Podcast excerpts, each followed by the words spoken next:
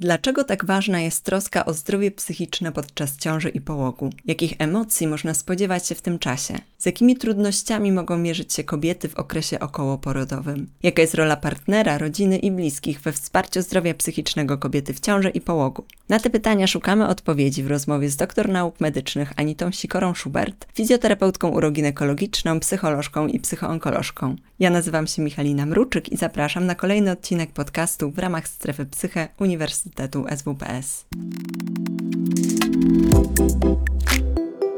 Słuchasz podcastu z cyklu ABC Psychoterapii, realizowanego w ramach Strefy Psyche Uniwersytetu SWPS. Więcej merytorycznej wiedzy psychologicznej znajdziesz na psycheswps.pl oraz w kanałach naszego projektu na YouTube i Spotify. Zapraszamy! Witam serdecznie. Bardzo mi miło, bardzo mi miło. Dzień dobry wszystkich gościć. E, niezwykle to przy, przy, niezwykła dla mnie przyjemność i, e, e, i wdzięczność, że mogę tutaj dzisiaj z Państwem być. No i porozmawiać o rzeczach, które są myślę niezwykle ważne i bardzo też mi bliskie zawodowo. Bardzo się cieszę i tak, e, i tak e, mm, z punktu zawodowego, dlatego że sama ukończyłam oprócz psychologii dodatkowe studia seksuologiczne, ale też z takiego punktu widzenia młodej mamy, bo sama też pamiętam e, swój okres ciąży, połogu i, i, i rozmowy z koleżankami, gdzie czasami miałam wrażenie, że temat zdrowia psychicznego odchodził na, na drugi plan wobec tych zmian, które, które działy się z ciałem i, i w otoczeniu. Dlatego cieszę się, że mamy okazję poruszyć tak niezwykle ważny temat. Zgadza się. To jest to rzeczywiście coś w tym jest takiego, że Cały czas mam wrażenie, że trochę boimy się e, o tym zdrowiu psychicznym mówić, jak gdyby chociaż no, szczęśliwie dzieje się już coraz więcej, już coraz mniej mamy tych tematów tabu w zakresie tego zdrowia kobiecego, to też się dzieje w zakresie fizjoterapii uroginekologicznej, to się dzieje w zakresie ginekologii, ale też właśnie i psychologii, coraz więcej o tej psychologii prokreacji mówimy, coraz więcej też napotykamy trudności w samym zajściu w ciążę i w tym wszystkim, co się w trakcie ciąży i po porodzie dzieje, więc myślę, że takich spotkań jak nasze e, powinno być pewnie coraz więcej i mam nadzieję, że coraz więcej o tym będziemy mówić, no i edukować, rozmawiać w gronie specjalistycznym, ale też właśnie z, z naszymi pacjentkami, klientkami o tym, jak to jest ważne, że to nie zawsze jest tak kolorowo, jakby się wydawało, że to mimo tego, że to ma być szczęśliwy, dobry czas, to czasami towarzyszą temu różne, różnego rodzaju trudności. Ta rzeczywistość czasami bywa trochę inna niż to, co nam się wydaje, że jest. To Pani Anito, to zacznijmy może od, od takiego pierwszego zagadnienia, czyli od tego, e, jakie w ogóle znaczenie ma zdrowie psychiczne w okresie ciąży i połogu. Dlaczego jest to ważne, żeby o nie dbać? Myślę, że to zdrowie psychiczne jest niezwykle istotne i niezwykle ważne, żeby po pierwsze przez ten okres ciąży przejść w ten taki sposób dla nas jak najbardziej akceptowalny i najbardziej zdrowy. Wiemy, że e, no, ciąża mm, często jakby to, jak wchodzimy w ogóle w okres ciąży, to co tą ciążę też e, poprzedza, starania o ciążę, o to, czy ta ciąża była no właśnie, planowana, to jest pierwsza rzecz. Czy to była ciąża, która była obarczona, e, no właśnie, staraniami się, często u niektórych z tych naszych kobiet wieloletnimi. E, czy ta ciąża, no właśnie, przebiega fizjologicznie od samego początku, czy towarzyszą jej pewne trudności. Te wszystkie elementy, zarówno takie biologiczne, związane z samym e, burzą hormonalną w trakcie ciąży, często leczeniem farmakologicznym przed samym zajściem w ciążę, żeby ta ciąża była w ogóle możliwa, różnego rodzaju procedurami medycznymi, będzie wpływać nie tylko na to zdrowie E, fizyczne, somatyczne, ale też i na, e, no właśnie na to zdrowie e, psychiczne. Dlatego okazuje się, że to wsparcie w ogóle w, w momencie starania się o ciążę, jak i w samym jej trakcie jest niezwykle ważne, chociażby dla tworzenia więzi, dla dobrostanu, ale też zapobiegania innym konsekwencjom, właśnie chociażby takim położniczym, związanym ze złym dobrostanem psychicznym tej naszej kobiety w ciąży. Więc będzie tutaj wiele, wiele takich elementów, na które będzie warto zwracać uwagę, które może nie bezpośrednio będą związane z samym zdrowiem psychicznym, ale tych właśnie biologicznych, tych trudności różnych, które się dzieją przed ciążą, w trakcie ciąży i te, które właśnie na to zdrowie psychiczne będą wpływać. E, to jest myślę tak niezwykle, nie, niezwykle istotne, żeby też o tym pamiętać. Ja mam takie wrażenie ostatnio patrząc na to, co się dzieje, właśnie spotykając się z kobietami w, w, w takiej praktyce gabinetowej, że bardzo duży problem jest też z tym, że zaczęliśmy też medykalizować ciążę. Kiedyś ciąża, poród to było takie bardzo biologiczne zjawisko, fizjologia. E, a dzisiaj tak naprawdę w związku z faktem, że ta medycyna pozwala nam ratować maluszki, wcześniaczki, pozwala nam leczyć te dzieci jeszcze często w, w trakcie życia płodowego, sprawia, że kobieta, która jest w ciąży w fizjologicznym czasie, jakimś takim biologicznie zaprogramowanym, realnie okazuje się, że napotyka trudności, ale też y, jest skonfrontowana z właśnie działalnością szpitalną, służbą zdrowia, czyli staje się pacjentką. E, I to też jak jest rzecz, która obarcza, bo nam się jednak bycie w szpitalu, bycie pacjentem kojarzy e, no nie zawsze w dobry sposób, tak? Kojarzy nam się gdzieś z jakimiś trudnościami, problemami, co też e, no, może generować duży poziom lęku, problemów takich o charakterze emocjonalnym, więc to też jest jak gdyby taka rzecz, która ma na to wpływ. No już pomijając zupełnie też tą całą grupę kobiet, które starają się wie, wiele lat, wiele miesięcy o ciążę, mają w swoich doświadczeniach konieczność właśnie wykonania procedury in vitro, czy wspomagania rozrodu stymulacji e, cyklu miesiączkowego. To są też takie rzeczy, które są trudne, które też no, z każdym miesiącem e, niepowodzeń mogą generować trudności, wymagać wsparcia, również wsparcia psychologicznego. Ale no oczywiście też duża grupa kobiet z, ze stratą, z, z niepowodzeniami położniczymi, czyli utratą dziecka na różnym czasie trwania ciąży, które, co też będzie generować, generować nam czynnik ryzyka problemów takich o charakterze psychicznym w ciąży po porodzie. Mhm. Ale ja też tak sobie pomyślałam, że nawet wtedy, kiedy ta ciąża przebiega prawidłowo, jest ciążą fizjologiczną, to również wiąże się z tym, z taką ogromną zmianą dla rodziny. I to bez względu na to, czy jest to pierwsza ciąża, czy jest to kolejna ciąża. No wiadomo, tak mi się przynajmniej wydaje, że pierwsza ciąża ma też inny wymiar, bo, bo, bo, e, bo zmienia się rola, y, już nie tylko jesteśmy partnerami w danej relacji, ale stajemy się też rodzicami. Mm, e, ale przy każdej kolejnej ciąży e, no, no zwiększa się też, musimy się przygotować na to, żeby jako rodzina przywitać kolejnego e, członka rodziny. E, czyli myślę sobie o tym, że ciąża jest w ogóle takim, takim czasem e, dużej zmiany i, i takim wyzwaniem, jak sobie to życie poukładać. Tak, zgadza się, zdecydowanie.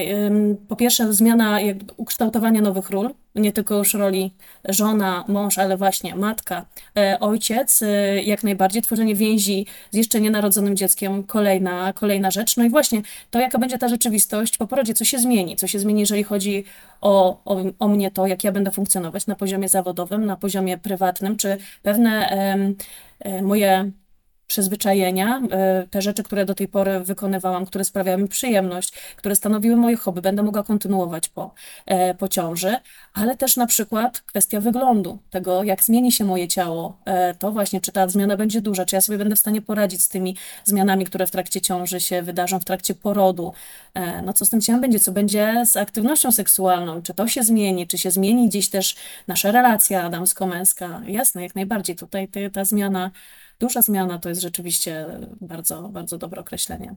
A y, co się dzieje wtedy, kiedy mm, kobieta zachodząc w ciążę ma już jakieś trudności ze zdrowiem psychicznym? Bo myślę sobie, tak jak mówiła Pani o tym, że często ten czas y, w ogóle zajścia w ciążę, mm, wielu prób, wielu e, jakiś te, te, takiego, takiej pomocy medycznej, aby do tej ciąży mogło dojść, czy jakieś straty, e, czy nawet takie rzeczy niezwiązane nawet z, e, z, ze zdrowiem reprodukcyjnym, ale na przykład, nie wiem, zaburzenia e, odżywiania, jakiś zaburzony obraz siebie, to wszystko może mieć też wpływ na to, jak w ogóle kobieta będzie się w okresie ciąży czuła. E, zdecydowanie mówimy o tym, że tak naprawdę i status socjoekonomiczny, to jaki mamy poziom wsparcia e, wśród bliskich, wśród rodziny pochodzenia, e, jest jak gdyby też tutaj niezwykle istotny. Wcześniej występujące różnego rodzaju zaburzenia, na przykład chociażby depresja, zaburzenia lękowe, to też będzie miało znaczący wpływ na to, jak w tą ciążę wejdziemy i czy to ryzyko występowania tych zaburzeń w trakcie ciąży i po porodzie będzie się nasilać, będzie się zwiększać. Ogólnie mówiąc właśnie, wcześniej występujące problemy o charakterze psychicznym, problemy z radzeniem e, sobie, ale też i przekonania, w, w, e, które wynosimy, czy z rodziny pochodzenia, z tego, co, z czym ciąża nam się wiąże, będą bardzo ważne, e, ale też i właśnie ten cały aspekt socjokulturowy, wsparcie, jakie mamy, to jak, jak gdyby jesteśmy świadomi tego, czy realnie zostaniemy z tymi niektórymi problemami, które się w trakcie ciąży po porodzie wydarzą. Poczucie bezpieczeństwa, jeżeli chodzi też o współpracę z personelem medycznym.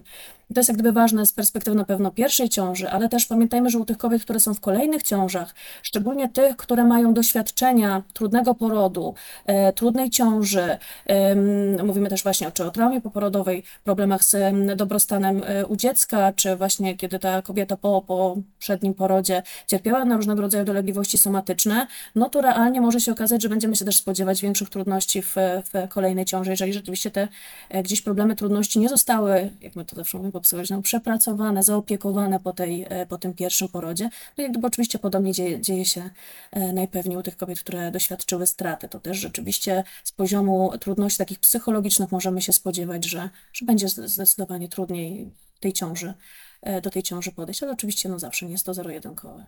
A w jaki sposób y, rzeczy, o których Pani mówi, czyli w ogóle całokształt zdrowia psychicznego kobiety w ciąży, będzie wpływać na to, w jaki sposób będzie się kształtować więź y, z dzieckiem? I mam na myśli zarówno ten okres ciąży, jak i okres po porodzie, okres połogu czy, czy wczesnego macierzyństwa. No na pewno myślę, że same oczekiwania związane z samą, e, samym przebiegiem ciąży, gdyby tutaj będą ważne, tego czy ta ciąża była oczekiwana e, i wyczekiwana, to rzeczywiście też ta celebracja tych e, właśnie badań, drobnych momentów, które dzieją się w ciąży, ewidentnie widzimy dla tych kobiet jest niezwykle ważna i niezwykle istotna i ona będzie mocno wpływać na budowanie więzi, czyli te moje oczekiwanie wobec ciąży, też to jak ta ciąża przebiega, też fizjologicznie, będzie generowała to, że że ta relacja i to tworzenie więzi, zakładamy, będzie, będzie niezaburzone. Ale no właśnie, jeżeli te nasze, e, to myślenie nasze o ciąży, przekonanie, czy e, trudność zajścia w ciąży, czy jakiekolwiek problemy, które się działy, dzieją w trakcie, e, generują większy poziom lęku, no to zaczynamy, zaczynają się pojawiać myśli dotyczące tego, no właśnie, czy uda się tą ciążę donosić, czy nie będzie większych powikłań i trudności w związku z tym. Czyli zaczynamy myśleć w kompulsywny sposób na temat tego, czy ta ciąża zakończy się prawidłowo. E, nie do końca dobrze rozpoznajemy swoje objawy z ciała. E, I w związku z tym też no, stworzenie tej więzi będzie tu trudne, bo rzeczywiście główną emocją, którą czuje ta, e, ta kobieta w trakcie trwania swojej ciąży, no, jest nią lęk. Potem ten lęk często nie okiełznany w trakcie ciąży, a tak jak mówimy, najlepiej, jeżeli udałoby nam się z tym pracować jeszcze przed zajściem w, w ciąży, czy to pierwszą, czy kolejną, będzie się przenosiło na właśnie to poczucie e, braku sprawczości, jeżeli chodzi o wykonywanie tych podstawowych obowiązków e, przy dziecku, e, trudności, które będą się pojawiać przy różnego rodzaju dolegliwościach, będą jeszcze te dolegliwości i zaburzenia lękowe u tych kobiet zdecydowanie mm, zwiększać.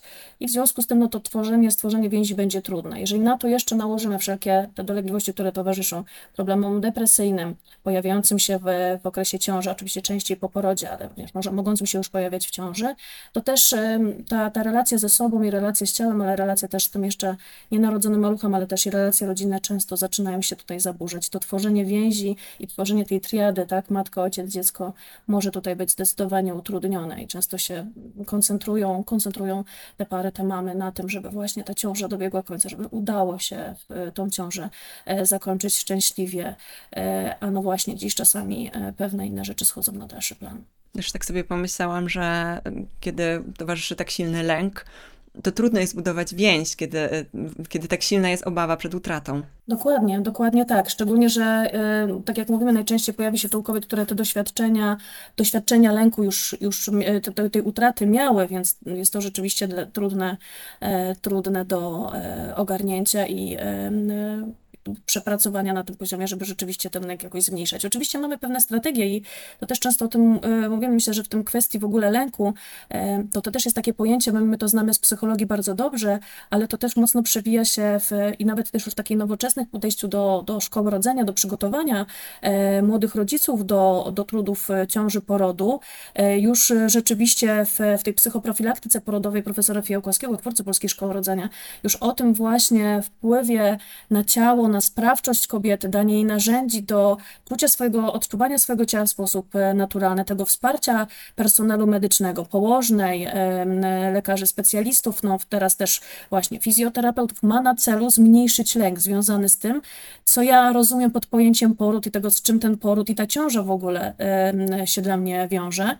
I dzięki temu Zakładamy, że skoro jesteśmy w stanie dać pewne narzędzia do poradzenia sobie z trudami bólu podczas porodu, e, z różnego rodzaju konsekwencjami, które się mogą po porodzie pojawić, zastanawiamy się, czy nie będzie to dla nas dobrym wyjściem do zmniejszania tego poziomu lęku, no oczywiście w tym obszarze, który możemy, e, w którym możemy zaopiekować. E, więc pewne, pewne rzeczy też możemy tu już na tym poziomie zadziałać pewnymi interwencjami po to, żeby próbować te problemy lękowe zabrać. Kobietom, które już właśnie uczestniczyły, miały w swoim doświadczeniu poród jąc, generował generował jeszcze większe poczucie lęku, mimo tego, że e, przed tym pierwszym porodem może nie był on tak intensywny, ale coś się w trakcie tego porodu, tej ciąży, czy po porodzie wydarzyło, co zgenerowało e, ten lęk przed kolejnym porodem, kolejną ciążą, no to tutaj też jest bardzo duże pole do popisu, żeby zaopiekować, spróbować znaleźć e, te strategie zmniejszające, zmniejszające lęk. Wiemy też, że mamy kobiety, które też są w większych grupach ryzyka, jeżeli chodzi o te zaburzenia, tak?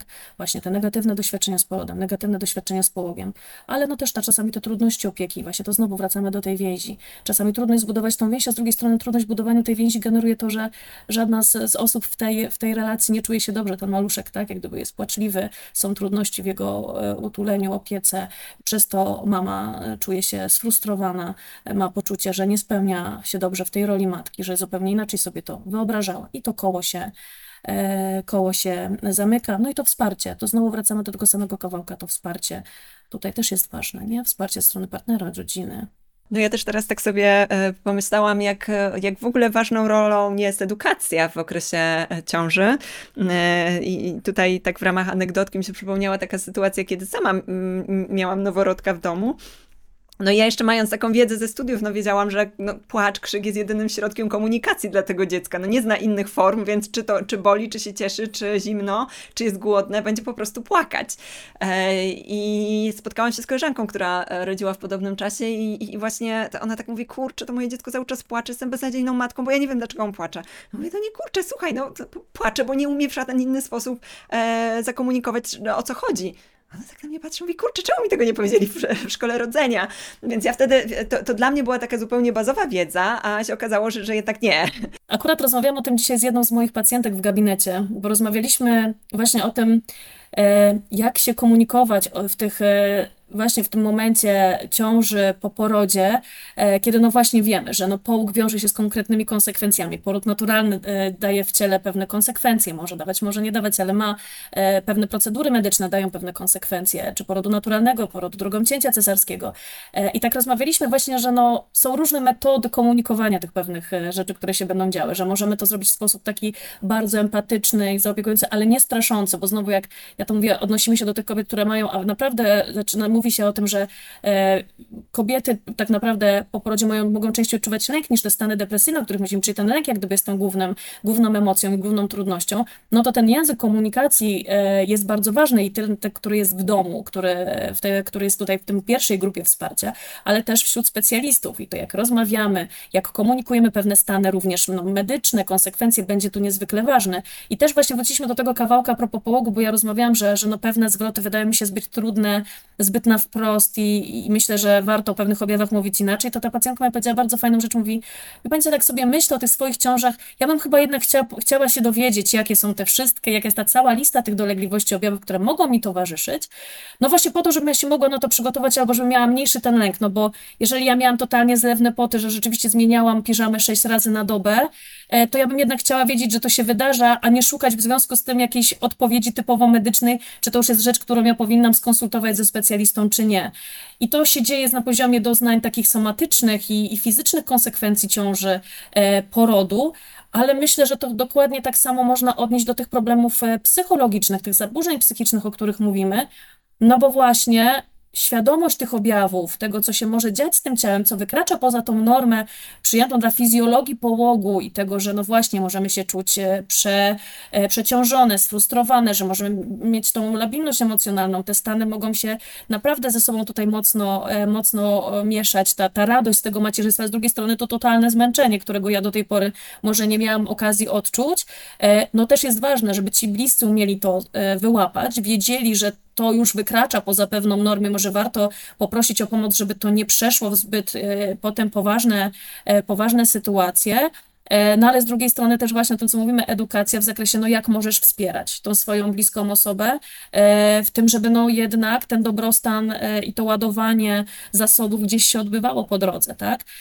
Więc myślę, że to jest bardzo taki szeroki zakres, o którym warto mówić. Właśnie jak ten połóg wygląda w rzeczywistości, że to nie jest tylko Instagram, na którym widzimy kogoś, kto się pojawia tydzień, dwa tygodnie po porodzie na ściance i jest super. Ja też pewnie powinnam po dwóch tygodniach czuć się świetnie, E, to, że może mi towarzyszyć e, taki stan, że ja bardzo czekałam na tą ciążę, ale ja nie jestem do końca szczęśliwa tu i teraz, bo jestem zmęczona, bo boli mnie krocze, e, bo ja nie, nie śpię już kilka, kilka godzin, co też jest niezwykle istotne, o tym też się nie mówi, nie pytamy tych kobiet, czy wysypiają się w nocy, jak działa na nie deprywacja snu, która wiemy, że no też ma swoje implikacje potem w funkcjach kognitywnych, czy właśnie w koncentracji, w uwadze, ale też i w, w tych naszych stanach emocjonalnych to jak gdyby jest wszystko e, niezwykle istotne, żeby myśleć o tym, o, o, tym w tym kontekście, odczarowywać trochę ten okres połogu, mówić jak realnie może być, ale też dawać narzędzia do wsparcia, co możesz robić, e, kiedy musisz prosić o pomoc, kiedy to już jest za dużo, i żeby ściągać tą taką odpowiedzialność, te wyrzuty że no jak to, jestem mamą, powinnam się cieszyć, a ja tak naprawdę mam ochotę wybiec z domu z krzykiem, mieć godzinę, żeby nikt do mnie nie mówił, nikt nie płakał, nikt nic ode mnie nie chciał. My to się często z moimi pacjentkami właśnie śmiejemy, kładą się na leżankę, jak jest ta godzina terapii i takiej fizjoterapii, robią, mówią, jeju, jak tu jest cicho, jak tu jest cudownie, tak. No każda z nas tego potrzebuje i to jest, to jest pewnie, myślę, że większość z nas tego potrzebuje, bo każdy pewnie co innego, ale to jest dość naturalne i też warto sobie dać na to przestrzeń. No tak, i myślę sobie, że w kategoriach anegdot, które opowiada się już jakiś czas po porodzie, to niektóre rzeczy brzmią zabawnie, ale, ale, ale na tu i teraz to są no, czasami dramaty. Ja sobie sama przypominam sytuację, kiedy otwierając zamrażarkę, żeby wyjąć bułki, okazało się, że znalazła tam ziemniaki, bo mój mąż był tak niewyspany, że zamroził ziemniaki, myśląc, że są bułki, ale na tu i teraz my po prostu nie mieliśmy co zjeść, więc no, ani nikt nie miał siły, żeby iść do sklepu. Więc no, z perspektywy czasu czasami możemy się pośmiać, ale na tu i teraz, kiedy jest się w połogu, kiedy ma się noworodka, kiedy obie osoby e, są zmęczone najzwyczajniej w świecie, no to po prostu czasami nawet te funkcje poznawcze nie działają. Zgadza się i to też jest kwestia tego, jakie mamy wsparcie, bo właśnie ile mamy teraz, to też trochę to, co jest ważne, pewnie moglibyśmy tutaj, moglibyśmy tutaj rozmawiać o tym jeszcze dobrych kilka godzin, jak też zmieniły się trochę kulturowe aspekty wokół, nie? Ciąży, porodu, połogu, bo rzeczywiście kiedyś to było takie wydarzenie, gdzie wokół kobiety która urodziła, zbierało się grono innych kobiet, to chustowanie miednicy, to wsparcie, jedna robiła obiad, druga zajmowała się dzieckiem, trzecia zajmowała się tą kobietą i gdzieś to się działo. Byliśmy, żyliśmy raczej wielopokoleniowo, a teraz trochę przeszliśmy też w tym systemie rodziny w raczej w taką e, raczej komórkę wyizolowaną, że jesteśmy na ogół my i nasze dzieci. E, bardzo często, tak jak mówię, no, to, te rozmowy prowadzę na bieżąco z moim pacjentem, bo wydaje że właśnie, no, gdzieś rodzina jest dość daleko.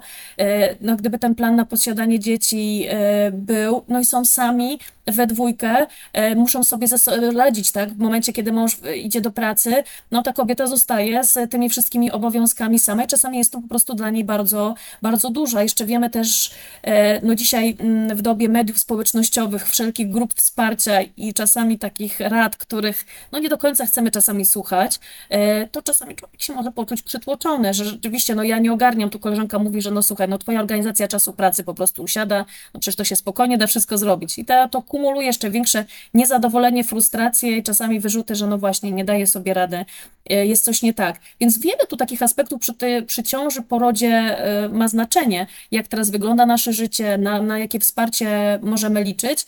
I rzeczywiście to się chyba obserwuje, że im więcej z tego takiego wsparcia rodzinnego właśnie, gdzie można dać odciążenie tej kobiecie, która jest po porodzie, e, właśnie chociażby na chwilę snu, ktoś zajmie się e, takimi prostymi, ale okazuje się potem bardzo trudnymi i czasochłonnymi, jak się potem temu przyjrzymy, obowiązkami jak posprzątanie, wypranie, zjedzenie czegoś ciepłego, e, to okazuje się, że też o wiele lepiej się te kobiety regenerują, nie tylko pod kątem fizycznym, ale mam wrażenie, że ten dobrostan psychiczny też jest inny, bo ja czuję, że mam wsparcie, no ta moja rodzina, moi bliscy, przyjaciele, przyjaciółki, ktokolwiek otacza mnie opieką w taki sposób, że ja sobie mogę pozwolić na to, żeby też mieć przestrzeń dla siebie, tak? że, że gdzieś jest dla mnie ten czas. I to ma zdecydowany wpływ, jak się będę czuć.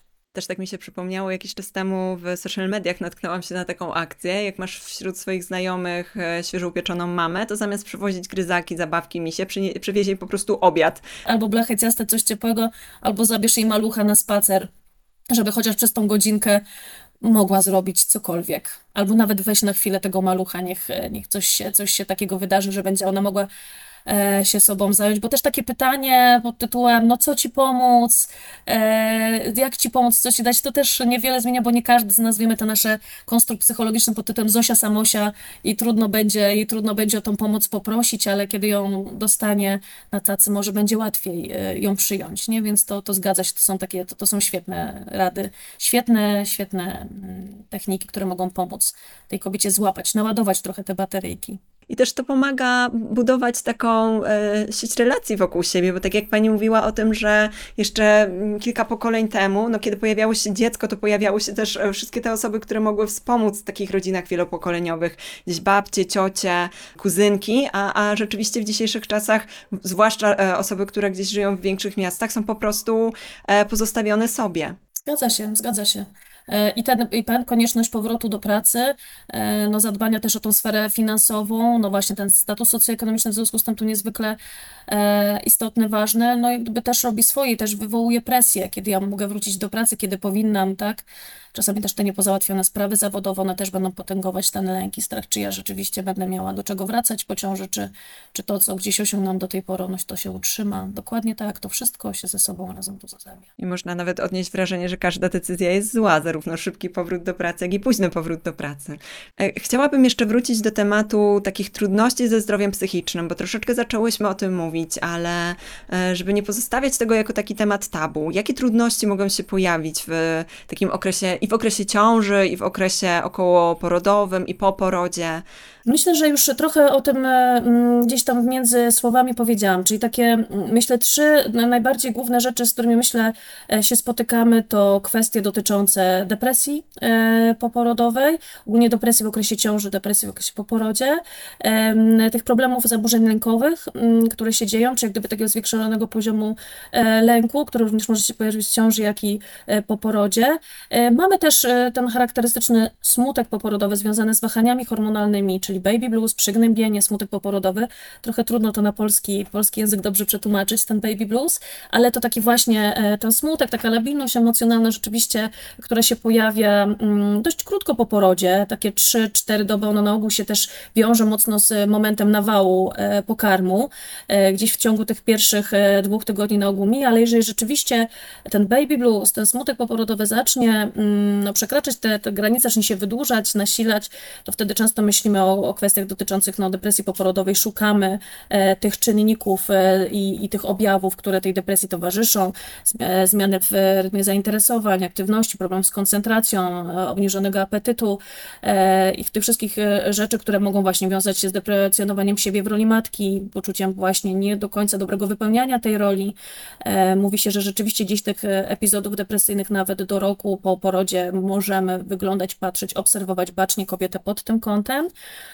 No, oczywiście takie bardzo trudne stany, szczęśliwie dziejące się e, rzadko, ale również pojawiające się to psychoza poporodowa, e, w którym no, rzeczywiście występują już bardzo duże trudności związane z pełnieniem e, ról, codziennym funkcjonowaniem, ale też no, takimi trudnymi myślami dotyczącymi, dotyczącymi wyrządzenia krzywdy sobie, dziecku, różnego rodzaju omamów, takich psychotycznych objawów, które, które znamy.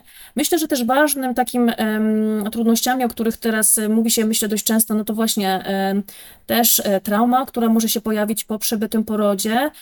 Mówimy też czasami u kobiet o zespole takiego stresu pourazowego, którego no, w psychologii często rezerwowaliśmy no, dla szczególnie służb mundurowych czy osób, które przeżyły różnego rodzaju klęski żywiołowe, naprawdę bardzo skrajne doświadczenia, ale mamy też kobiety, które na samą myśl o swoim przebytym porodzie, o bólu, który towarzyszył podczas porodu, różnych procedur medycznych, czy no, czasami traktowania w, w danym e, szpitalu podczas tego porodu albo tych skrajnych sytuacji związanych z zagrożeniem życia, zdrowia własnego czy dziecka, no mają takie dolegliwości i objawy związane z albo chociażby ostrą reakcją na stres, albo właśnie rozwinięciem zespołu stresu pourazowego. Flashbacki, pojawiające się w najmniej oczekiwanych sytuacjach, kawałki, fragmenty pojawiających się sytuacji z tej trudnej, e, z trudnego okresu e, okołoporodowego.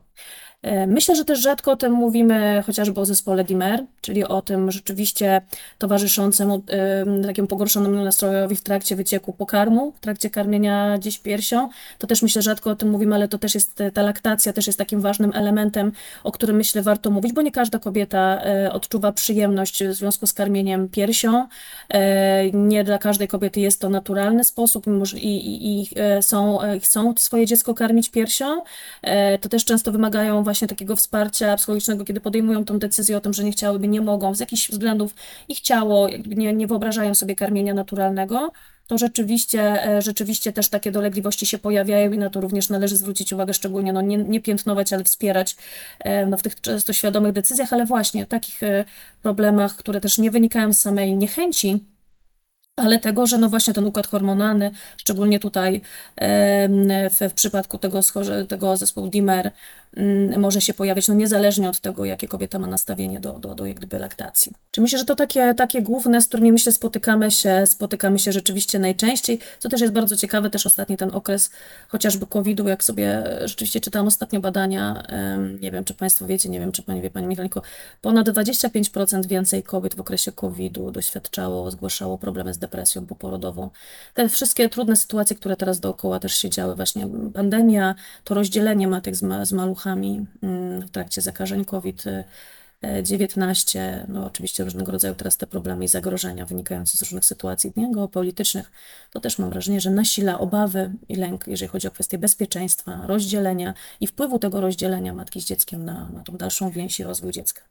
Ale też myślę, że e, sama opieka okołoporodowa w okresie COVID-u, no bo to też się wiązało z tym, że ojcowie nie byli wpuszczani na oddziały, że nie mogli brać udziału w wizytach u lekarzy, że te kobiety były same, często z wieściami takimi, no, liczę na to, że zazwyczaj pozytywnymi, że, że dziecko prawidłowo się rozwija, ale no wie, wiemy, że to nie zawsze były wieści pozytywne, tylko o tym, że dzieje się coś niedo, niedobrego w ciąży, a nie było przy nich tych najbliższych osób. To jest tak, to jest jak gdyby jedna rzecz, bo, bo też wiemy, co jest bardzo ciekawe, że też towarzyszenie bliskiej osoby, i to też jest piękne, co się wydarzyło w opiece okołoporodowej, że mamy możliwość towarzyszenia bliskiej osobie w trakcie porodu, e, naturalnego co najmniej, w niektórych e, e, szpitalach również podczas cięcia cesarskiego, co ważne nie tylko ojca dziecka, ale czasami jest to dula, czy bliska osoba, mama, siostra, w zależności od tego, kogo kobieta sobie życzy w trakcie tego porodu mieć przy sobie, a czasami nikogo, żeby też jakkolwiek, no, dla niektórych też to świadczy o poczuciu bezpieczeństwa i, i samostanowienia. Ale rzeczywiście mm, też ta kwestia, że no jednak bliskość partnera, bliskość e, tej osoby też jest udowodniona, zmniejsza dolegliwości bólowe, sprawia, że jakby ten poród też jest odbierany zupełnie inaczej. Czasami też okazuje się, że ten partner, ta osoba, która tam jest w trakcie też pamięta trochę ten poród inaczej, pozwala pewne rzeczy też potem odtworzyć, na pewne rzeczy e, wpływać i zainterweniować, jeżeli jakieś problemy się wydarzają. Bardzo trudne w trakcie COVID-u były też te sytuacje związane z oddzieleniem. Ja pamiętam do tej pory te, te, ten widok mam, który gdzieś przez ekran komórki oglądały swoich maluchów na, na oddziale na przykład intensywnej terapii e, i rzeczywiście mocno potem w gabinecie to, to, to widziałam, bardzo przeżywały ten czas. Miały takie poczucie winy, zastanawiały się, czy to będzie miało jakąś dużą, duży wpływ na ich relacje, na rozwój tego e, malucha. E, no w związku z tym, że na przykład no, przez tydzień, dwa, czy pięć, czy osiem, czy, czy trzy miesiące to dziecko nie miało kontaktu z mamą na skutek no, tych przepisów, tego wszystkiego, co się działo u nas pod względem epidemiologicznym. Więc myślę, że czy zobaczymy tego konsekwencje, no to czas pokaże, ale myślę, że to były takie też skrajne doświadczenia, z którymi e, no, myślę, że nie mieliśmy przez wiele, wiele lat styczności, nie mieliśmy szansy oglądać takich sytuacji częściowo już, tak jak pani mówi, te konsekwencje widać, nie? że ten odsetek depresji poporodowych wzrósł w okresie COVID-19. Mówię, pytanie, co będzie też z maluszkami, co będzie tutaj, nie? Gdyby z, z tym, bo tak jak mówimy, że ta więź, to kształtowanie więzi, że to jest tak istotne, to wsparcie emocjonalne matki, ale też i właśnie wpływ na jej dobrostan, dzięki temu też e, i wpływ na dobrostan dziecka w tym obszarze, no to pewnie e, czas nam jeszcze pokaże, jeszcze jest za wcześnie, żeby, żeby myśleć o takim konkretnym impakcie, ale na pewno no rzeczywiście więcej raportowało się e, takich takich e, zwiększonych wyników w skalach depresji u tych kobiet właśnie w, po porodach w tym okresie pandemicznym. I tak jak mówię, no, statystyki jedno, ale też to, co widziałyśmy w gabinetach, to, to jak gdyby swoją drogą. E, ale chciałabym jeszcze zapytać, e, jak odróżnić baby blues od depresji? Gdyby mogła Pani tak to tak w skrócie, chociażby w kilku takich wskazówkach, mm, bo jak rozumiem, baby blues jest takim stanem przejściowym, który jest związany z, z, z, z taką burzą hormonów, która się wydarza w okresie połogu, a depresja już jest takim stanem utrwalonym. Tak, rzeczywiście, jeżeli chodzi o baby blues, to ja bym to nazwała dokładnie tak, jak jest, czyli takim smutkiem, e, płaczliwością, e, e, takim rzeczywiście drażliwością, takim przejściowymi zaburzeniami snu. One właśnie bardzo ściśle będzie związane z tym taką burzą hormonalną i też tym wszystkim, co dzieje się właśnie związanym chociażby z nawałem mlecznym. Pierwszy, ten pierwszy tydzień, pierwsze dwa tygodnie, jeżeli te dolegliwości będą się utrzymywać, zaczną się nasilać, e, na przykład zacznie kobieta ignorować potrzeby dziecka, będzie miała zmniejszone zainteresowania w związku z nim, apat, apatia, izolacja e, społeczna, e, właśnie podważanie siebie w roli matki, gdzieś myśli związane z chęcią skrzywdzenia dziecka, ale jednocześnie w związku z tym poczucie winy, wyrzuty sumienia, takie bardzo no, trudne stany, o których będzie ta kobieta mówiła, nadmierne zamartwianie się też tym stanem dziecka, czyli kiedy połączą się jeszcze dodatkowo te problemy lękowe. To rzeczywiście na pewno jest, uważam, proste do odróżnienia. Rzeczywiście to, to nasilenie tych dolegliwości, ale też i charakter, jaki ono będzie przybierało, czyli w depresji poporodowej często też mówimy, że ten charakter właśnie dokładamy te objawy związane z opieką nad dzieckiem, czyli to dziecko, to, że ja sobie nie radzę w opiece nad dzieckiem, to, że właśnie nie spełniam się w roli matki, to jest dość charakterystyczne, że tutaj gdzieś jest ten element, w którym kobieta będzie upatrywała swoich największych trudności i największych też problemów, pomijając te problemy z koncentracją, zaburzeniami snu, a e, tą właśnie apatią, izolacją, to to będzie też taki temat, e, na który, na który będzie, myślę, dużo, e, dużo uwagi poświęcone. No i oczywiście też ten czas. To zawsze mówię, że taki szczyt mniej więcej 4-8 tygodni, 4-6 tygodni, czyli ten schyłek okresu połogu.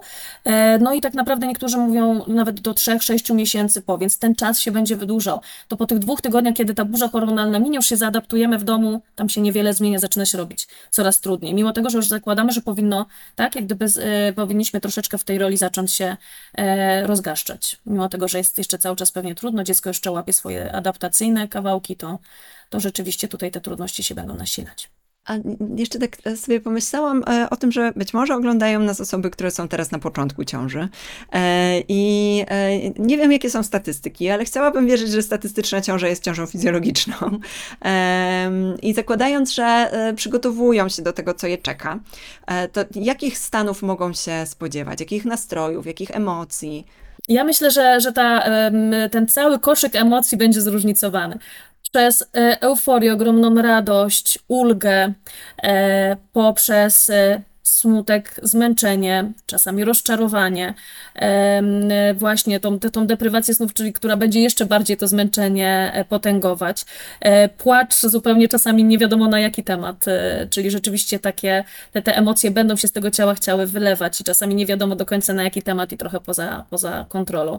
Więc ja myślę, że to jest dokładnie taka, taka burza emocjonalna, chyba to najlepiej można, można e, tak to ująć, więc tych e, od euforii, radości, poprzez e, strach, lęk, poczucie bezradności, niezrozumienia, tak, jakby myślę, że tych, to jest jakby taki dość szeroki wachlarz tego, co się tutaj może, może objawiać i pokazywać. A co się może dziać w relacji? A w relacji, y, w relacji oczywiście w zależności od tego, jak te, myślę, że też bardzo ważne jest, jak te relacje były, działy się, jakie te relacje były przed y, ciążą. Y, myślę, że tu też jest bardzo ważny aspekt tego, czy ta ciąża była ciążą taką rzeczywiście oczekiwaną, planowaną, bo też oczywiście to moim zdaniem będzie wpływać znacząco na relacje, na ewentualne w niej trudności. No i też taki był model wsparcia. Jeżeli ta relacja była wspierająca, to rzeczywiście zakładamy, że jeżeli ta relacja była dojrzała i to wsparcie działo się do tej pory, to realnie mm, ułożenie na nowo tych relacji będzie wymagało po prostu powrotu do dobrej komunikacji, ustalenia swoich obowiązków, e, te, tego, co e, gdzieś tego wsparcia, jakiego wymaga kobieta, ale też no właśnie atencji na potrzeby ojca, no bo też pamiętajmy, to też jest bardzo ważny element. My też, ja często z moimi kobietami tutaj, z którymi się spotykam, pytam, czy właśnie zastanawiam się, czy rozmawiam ze swoimi partnerami o tym, co dla nich się zmieniło, jak oni się czują w tej całej sytuacji, jak e, dla nich e, ważne, trudne, czy jak w jaki sposób przeżyli chociażby sam fakt bycia przy porodzie i jaki to wywarło na nich wpływ, jakie im emocje towarzyszyły. Więc to tutaj w tej relacji może się dziać wiele, zarówno od zacieśnienia tych więzi i jak gdyby takiego właśnie wspólnego wspólnego e, działania na rzecz, e, właśnie budowania na nowo relacji, e, no jak i trudności po każdej, po każdej ze stron. Miałam też pacjentów, które opowiadały o tym, że mają wrażenie, że ich mężowie jakby przeżywali stan depresyjny po tym, po tej, po tym porodzie. Było to dla nich bardzo trudne spotkać się z tym, co się dzieje. No i też bardzo ważne pielęgnowanie tych wzajemnych relacji też no, intymnych, też tych relacji no, własnych ze sobą. A często też jak rozmawiamy rozmawiamy z mamami, mówimy, że tak trudno jest na samym początku e, zauważyć też tego mężczyznę w domu, bo to dziecko jest na pierwszym planie, jego potrzeby. Więc pewnie z czasem, kiedy ta adaptacja, e, ta aklimatyzacja w warunkach domowych nastąpi, to pewnie bardzo ważna jest edukacja i rozmowa na temat tego, żeby jak najszybciej jakby skupić się też na własnych relacjach, no żeby to wsparcie było, żeby te oczekiwania związane z wzajemnym wsparciem były wyrażane. Czyli żeby można było się spotkać jednak wieczorem, kiedy ten maleństwo już mamy nadzieję zaśnie i porozmawiać o tym, jakie są nasze wspólne potrzeby, jaki jest plan na kolejny dzień, w czym potrzebuję pomocy, a za co jestem może wdzięczna i, i, i co, co, co wydarzyło się dobrego. To myślę, że dla każdej relacji na każdym etapie, czy, czy to jest ciąża, poród, czy, czy jakieś trudności, właśnie różnego rodzaju zabiegów, problemów, chorób będą ważne. Też tak sobie pomyślałam o takim micie, który gdzieś tak się pojawiał, e, jak sama zostałam mamą w moich e, rozmowach z, e, z moją mamą, z, z teściową, ale też jest takim częstym bohaterem różnych memów, czyli takie, taka rada, no jak dziecko śpi, to ty też śpi. To jednak niestety tak jest, że trzeba w pewnym momencie iść na zakupy, zrobić jakiś porządek w domu, coś sobie po prostu, jakby tak po prostu myślami odskoczyć na inny temat i, i, i coś porobić. I, I to może być też taki moment, żeby gdzieś tam spróbować pogadać z, z, z partnerem, partnerem, e, czy po prostu z osobami, które nas wspierają, kiedy dziecko zaśnie, niekoniecznie w nocy, bo czasami te drzemki są wcale nie w nocy. Oczywiście, że tak. No, kiedy przychodzi czas na regenerację, to jak gdyby ta regeneracja jest ważna. To jest trochę, e, też mogłybyśmy tu, o tym dużo mówić, e, Pani Michalenko, a propos na przykład tych kwestii dotyczących świadomości swojego ciała i tych potrzeb, które płyną z ciała i tego, jak my na to odpowiadamy. Że czasami właśnie w tym połogu trudno jest nam znowu z, wrócić do relacji z własnym ciałem.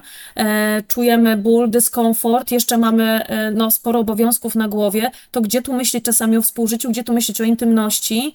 E, czasami z tej intymności jesteśmy obdzierani na skutek różnego rodzaju procedur medycznych, tego, co się gdzieś tam wokół tego e, porodu dzieje, więc to jest bardzo dużo takich elementów, które są ważne i, i trudne. No i powrotu też do tej relacji rozmawiania o tym, że, że chciałabym na przykład, potrzebuję tego lub tego, albo boję się tego, mam lęk przed tym, nie wiem, czy się uda i jak będzie.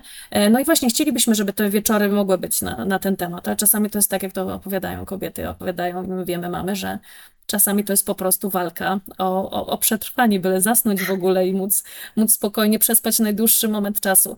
Nie ma złotych rad. Ja myślę, że najistotniejsze jest też podążanie za, tym, za tymi potrzebami i w tym rodzinnym gronie wychodzenie sobie naprzeciw, że jeżeli mąż wraca z pracy, to może warto, żeby ta kobieta na tą chwilkę poszła i zajęła się chwilkę sobą, nawet jeżeli to jest tylko po prostu usiąść na kanapie i nie robić nic.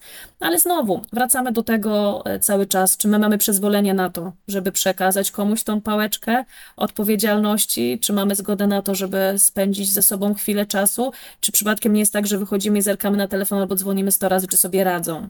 To jest też to budowanie relacji, zaufania wzajemnego dla siebie, że ty sobie jako ojciec poradzisz w tej roli, ja jako matka e, postaram sobie się również poradzić, jesteśmy tu po to, żeby sobie pomóc, po to może. Była ta szkoła rodzenia, po to może wsparcie specjalistów, do których się chodzi, nie? Czyli tak gdyby zaufanie też swoim kompetencjom, że może jakbyśmy tym tatom czasami bardziej pozwolili, to może byłoby tego trochę czasu więcej, nie? Przekazanie opieki komuś, też mogłoby, może by pomogło, ale to mówię, to są bardzo takie indywidualne kwestie, z, z które, na którymi się pewnie pochylamy indywidualnie.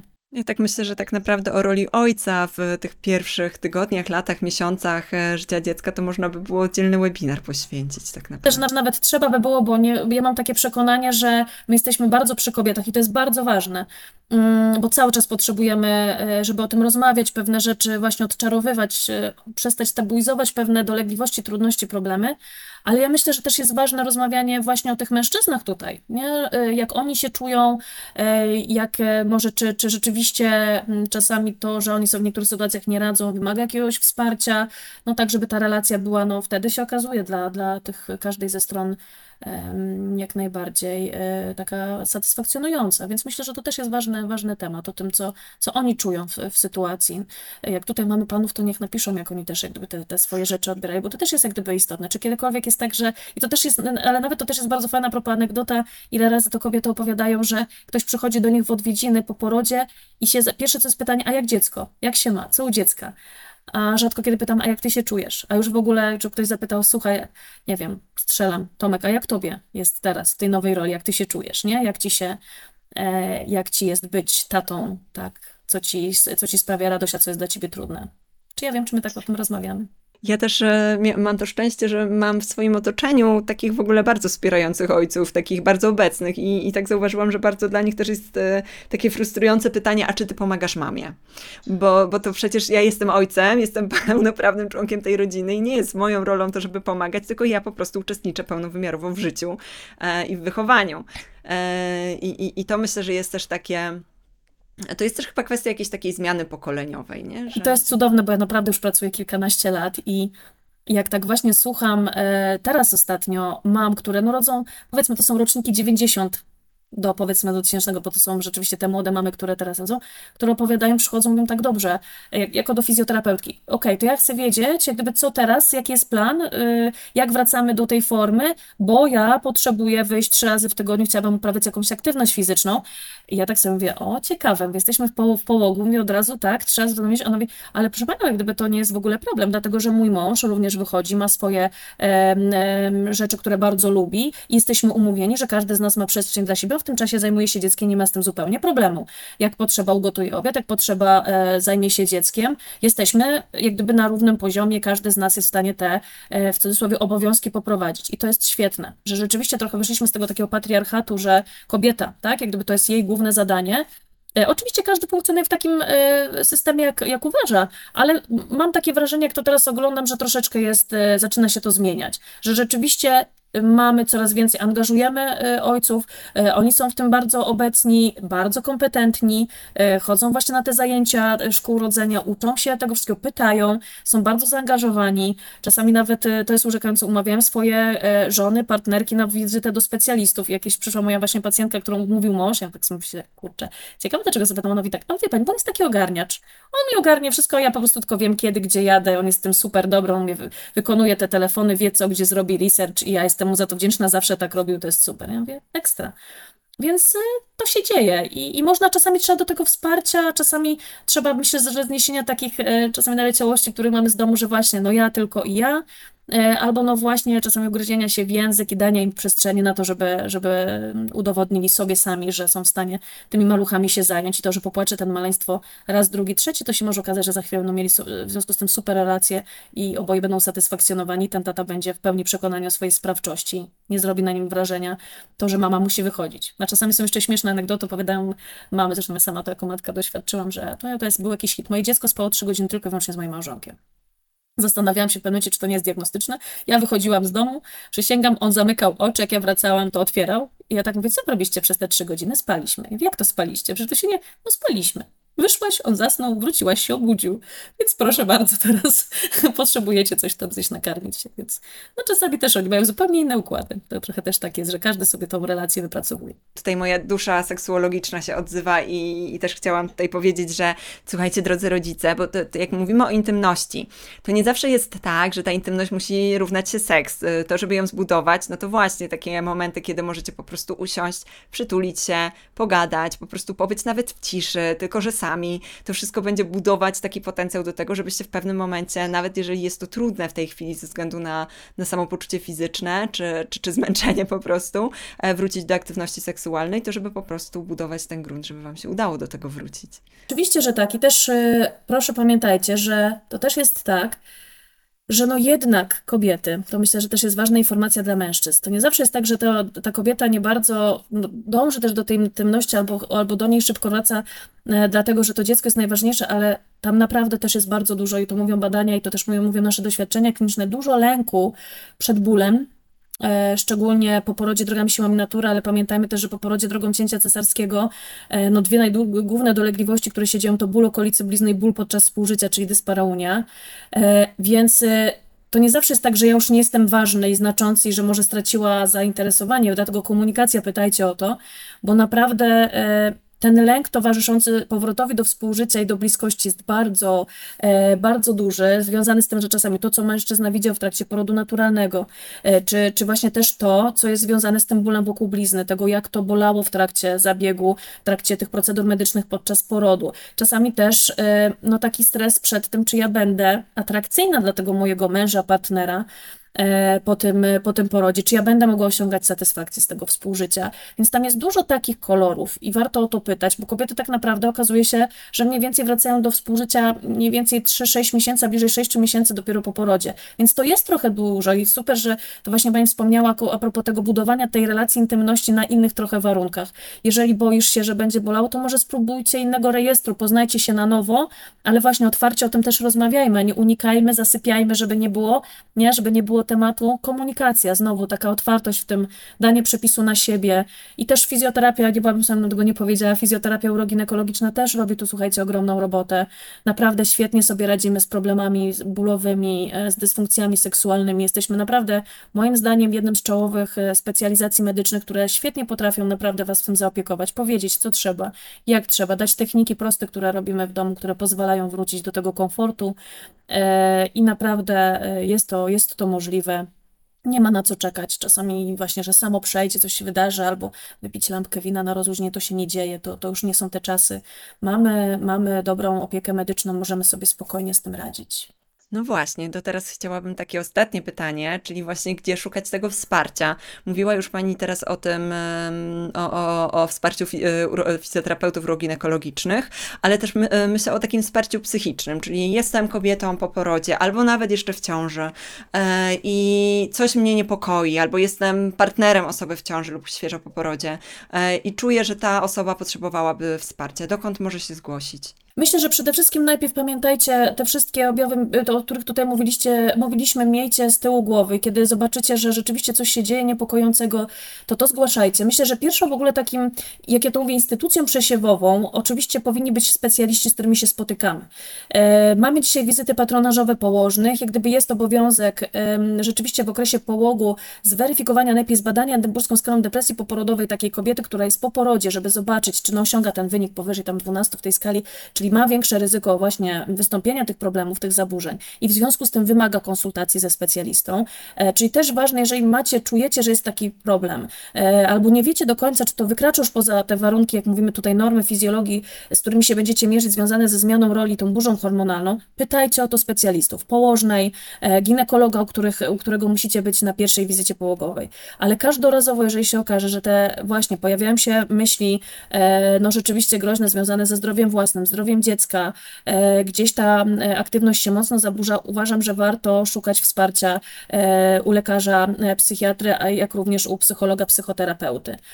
Pewnie, no patrząc, oczywiście, no te ośrodki interwencji kryzysowej gdzieś wiemy, gdzie mają, ale wiemy, że dzisiaj też jest tak, że bardzo trudno też jest tak dostać się na, na NFZ, myślę, na, do, do, do tych naszych miejsc, w których udzielamy tego wsparcia, więc chociażby no, znaleźć kogokolwiek, kto jest w stanie czy przyjechać do domu, albo do kogo możemy pojechać prywatnie, chociaż tą pierwszą wizytę odbyć i zweryfikować czy ta kobieta wymaga wsparcia farmakologicznego, e, psych, e, psychoterapeutycznego, tutaj jak gdyby będzie bardzo istotne i kluczowe. Więc jak najbardziej od razu prze, przesiewamy, weryfikujemy i szukamy pomocy takiej specjalistycznej. Czy są jakieś książki, które mogłaby Pani polecić, albo jakieś źródła wiedzy dla osób, które mają taki niedosyt po webinarze? Znaczy się tak, ja bardzo lubię, bardzo e, lubię, ona jest bardzo króciutka, ale całkiem fajnie napisana. E, o depresji w ciąży i po porodzie e, pani Iwony Koszewskiej. Bardzo fajna, e, fajna książka, którą myślę, że zarówno specjalista, jak i też osoba, która chciałaby trochę ten temat zgłębić bardziej, myślę, że znajdzie sobie tutaj e, bardzo fajny opis, ale również też z historiami kobiet. To też jest e, właśnie cudowne, o czym można, można poczytać poczytać. E, oczywiście też no, dla mnie kompendium tych wszystkich kawałków, e, kawałków związanych z, e, z no właśnie mm, tymi elementami, nie tylko właśnie takimi psychologicznymi, ale też i seksuologicznymi. Ja nie ukrywam, że najbardziej opieram się, jeżeli chodzi o taką najnowszą wiedzę, szczególnie dla specjalistów, ale też i zawsze polecam kobietom, które szukają dzisiaj w dobie internetu, to jest jak gdyby ważne, opierać się na źródłach IBM-owskie. Wejście dzisiaj na e, stronę PubMedu pozwala naprawdę znaleźć aktualne doniesienia, metaanalizy, które pozwalają zobaczyć, nie? Co, co się dzieje, jakie, jakie teraz mamy strategie leczenia, czy, czy z jakimi dolegliwościami spotykamy się najczęściej. Więc myślę, że jak najbardziej takie źródła, nie? szczególnie oparte o takiej wiedzy no, ABM-owskiej, czyli opartej na dowodach naukowych, to jest jak gdyby kluczowe. Pamiętajcie też, no, te wszystkie mm, źródła, które są oparte gdzieś, e, no właśnie, internet, Google, jakieś takie popularne naukowe, nie zawsze do końca jak gdyby wyczerpują tą, tą e, merytorykę. Ale ja też tak sobie teraz pomyślałam, że sami specjaliści robią taką pracę psychoedukacyjną. Nie wiem, czy panią gdzieś można w social mediach znaleźć, czy pani ma taki kawałek swojej działalności, ale ja tu już na przykład przed webinarem jeszcze rozmawialiśmy o pani Małgorzacie Starzec-Proserpio, która jest też fizjoterapeutką i bardzo taką szeroką działalność e, psychoedukacyjną prowadzi. Właściwie nie tyle psychoedukacyjną, tylko edukacji o, o zdrowiu e, kobiet. Ale, ale też i o komunikacji, yy, tak bardzo dużo teraz jak gdyby się tego podnosi. Wyszło teraz rzeczywiście bardzo bardzo fajnych nie mam tutaj obok siebie. E, jest jeszcze też bardzo fajna, wyszła książka Seksualne zespoły bólowe. Tam też mamy taki kawałek psychologiczno-psychoterapeutyczny, też bardzo ładnie e, zebrany. E, rzeczywiście tak. E, no jeżeli chodzi o mnie, ja serdecznie zapraszam na moje social media, e, tak jak moja firma Fizjopsyche Intima i też tak można znaleźć gdzieś mnie na stronie, moją stronę internetową, jeżeli potrzebujecie. Oczywiście bardzo, bardzo zapraszam, jeżeli jakieś pytania, czy gdzieś takie, które chcecie zadać na piwie Państwo jak najbardziej. No i też staram się szkolić, staram się szkolić też z zakresu aspektów psychologicznych, seksuologicznych specjalistów, szczególnie fizjoterapeutów, o tym też rozmawiałyśmy przed wejściem, że to jest niezwykle ważne i kluczowe i naprawdę ważny aspekt, bo zobaczmy, często też te problemy medyczne mocno się łączą z, z tymi kawałkami psychologicznymi. Warto umieć w swojej pracy wyłapać te kawałki, przekierować pacjentkę, kobietę gdzieś dalej, tak, po pomoc, umieć znaleźć te, e, te trudności i te problemy, e, więc ja też staram się szkolić, dzielić się tą swoją wiedzą psychologiczną, psychoonkologiczną, tym swoim doświadczeniem właśnie też takim fizjoterapeutycznym, trochę robiąc taki trochę mentoring, trochę właśnie przybliżając te aspekty trudności związane z problemami seksualnymi, ale też i no, tego, tą psychologią, prokreacji, jak to ładnie nazywamy e, w, w, w tych właśnie psychologii. To jest jak gdyby też myślę bardzo ważne, istotne w naszym zawodzie, w zawodach medycznych, właśnie też, e, w których no, pracujemy z drugim człowiekiem. Więc serdecznie, serdecznie zapraszam, czy na szkolenia, czy do, do kontaktu przez, przez social media jak najbardziej. A spoglądając na czat, mamy może nie pytanie, ale taki komentarz. Mm, edukowani w temacie zdrowia psychicznego w okresie poporodowym powinni być przede wszystkim ojcowie. Oni widzą najlepiej, co się dzieje z kobietą. Poza tym edukowani powinni być też lekarze, którzy zamiast zapisać leki przeciwdepresyjne, doradzają kobiecie odstawienia dziecka od piersi. Sama tego doświadczyłam. Zupełnie się zgadzam, dlatego też tak ważne są, myślę, te zajęcia szkoły rodzenia, albo też chodzenie na pewne wizyty, tak e, wiem, że teraz też zaczyna się robić taki fajny ten, kiedy położne spotykałem się w takich w ramach indywidualnych wizyt, e, żeby przegadać te trudności. Ja wiem, że część też, bo ja ściśle też współpracuję ze szkołami rodzenia i też właśnie często ci rodzice proszą o indywidualne zajęcia szkoły rodzenia, chcą się przygotować na te trudy i też pytają o te kwestie dotyczące aspektów psychologicznych. Zresztą uważam, że na każdym, na każdym programie gdzieś takiej szkoły rodzenia te aspekty powinny się pojawiać. Nie będzie tego czasu na wizycie u ginekologa, nie będzie, myślę, na to czasu gdzieś w trakcie przebiegu porodu. To się powinno, myślę, wydarzyć w trakcie, w trakcie ciąży, w trakcie chociażby zajęć szkoły rodzenia, ale też myślmy o wsparciu e, pracy z żałobą po stratach i po trudnościach takich położniczych, które się wy, wydarzają. Ja uważam, że powinni również być zaopiekowane rodziny, które doświadczają trudów z zajściem w ciążę, których trudności położniczych powinny być wspierane w trakcie procedur e, in vitro. To są uważam bardzo ważne rzeczy. Już pomijam kwestie, ale to już e, tym się szczęśliwie zajmują hospicja perinatalne, czyli te wszystkie trudności związane też no, z jednak e, ciążą, w której ten maluszek cierpi na poważne problemy dolegliwości. To tam też, ale to mówię hospicja perinatalne, mm, opiekują, opiekują holistycznie takie, takie rodziny. No i to się powinno dziać wiemy w wielu, w wielu aspektach i sytuacjach. No i edukacja personelu, to zgadzam się niezmiennie. Um, oczywiście każdy odpowiada za, za, za, swój kontakt z pacjentem. Ja uważam, że relacja um, medyk-pacjent, e, no w psychologii znamy to pojęcie raczej klienta niż pacjenta, ale no ja już w tych naleciałości medyk-pacjent, tam ta relacja jest elementem terapeutycznym i myślę, że warto, żebyśmy to doceniali. Czyli, że ta umiejętność komunikacji, E, jak gdyby świadomości zrozumienia potrzeb e, pacjenta, e, chęć poznania jego historii i tego, co, co go dotyka, okazuje się być niezwykle cenne w perspektywie terapii. Każdej, moim zdaniem, bez względu na to, w jakiej dziedzinie pracujemy, a no moim skromnym zdaniem, jeżeli chodzi o życie dwojga, czasami większej ilości ludzi w jednym czasie, jeżeli to jest w ginekologii, w onkologii, medycyny paliatywnej, w tych problemach, w których mamy duże ryzyko utraty życia, zdrowia, powinno być na porządku dziennym.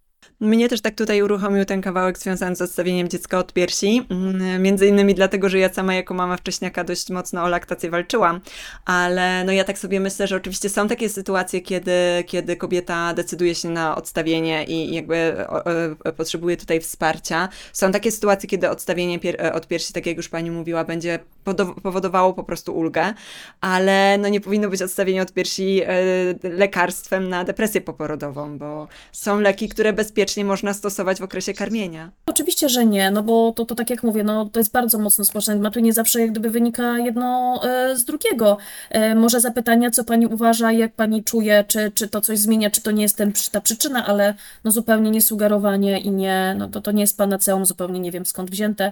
No ale to tak jak mówię, każdy gdzieś myślę w tej swojej historii będzie za to odpowiadał, ale tak jak mówię, szukajmy specjalistów, którzy z nami rezonują, z którymi możemy rozmawiać, którzy e, chcą się, e, że tak powiem, naszym potrzebom przyjrzeć i to myślę, że jest najlepszy sposób na, te, na to, żeby sobie oszczędzić rozczarowań i trudności. Tak, ja myślę, że nie powinniśmy rezygnować z pomocy specjalisty z obawy przed tym, że albo nam będzie kazał karmić, albo odstawić e, od piersi, tylko właśnie dobry specjalista powinien tutaj podążać za, za kobietą. Tak, spróbować znaleźć wspólne rozwiązanie, oczywiście, że tak. Z mojej strony, ja myślę, że mogę Pani podziękować za ogrom wiedzy, też za takie ciepło w mówieniu o, o okresie, który jest ważny. Ważny bez względu na to, czy jest trudny, czy nie jest trudny, czy, czy jest źródłem przyjemności, czy lęku, jest po prostu ważny. Więc dziękuję bardzo, bardzo za to. Zgadza się. Myślę, że to, co też e, ważne w takim, w takim okresie, jak jesteśmy kobietą, która planuje ciążę, ciąży, bądźmy po prostu dla siebie, e, bądźmy dla siebie dobre, czułe i mówmy o swoich potrzebach i, i nie bójmy się jak gdyby zwracać na nie uwagę, bo to, żeby zaopiekować się drugą osobą, no realnie wymaga też od, od nas tego, żebyśmy były troszeczkę w zgodzie ze sobą i blisko siebie, e, blisko swojego ciała, blisko tutaj swoich, swoich potrzeb. To jest niezwykle, niezwykle ważne i szukajmy po prostu wsparcia kiedy, wtedy, kiedy czujemy, że to jest, to jest nam potrzebne.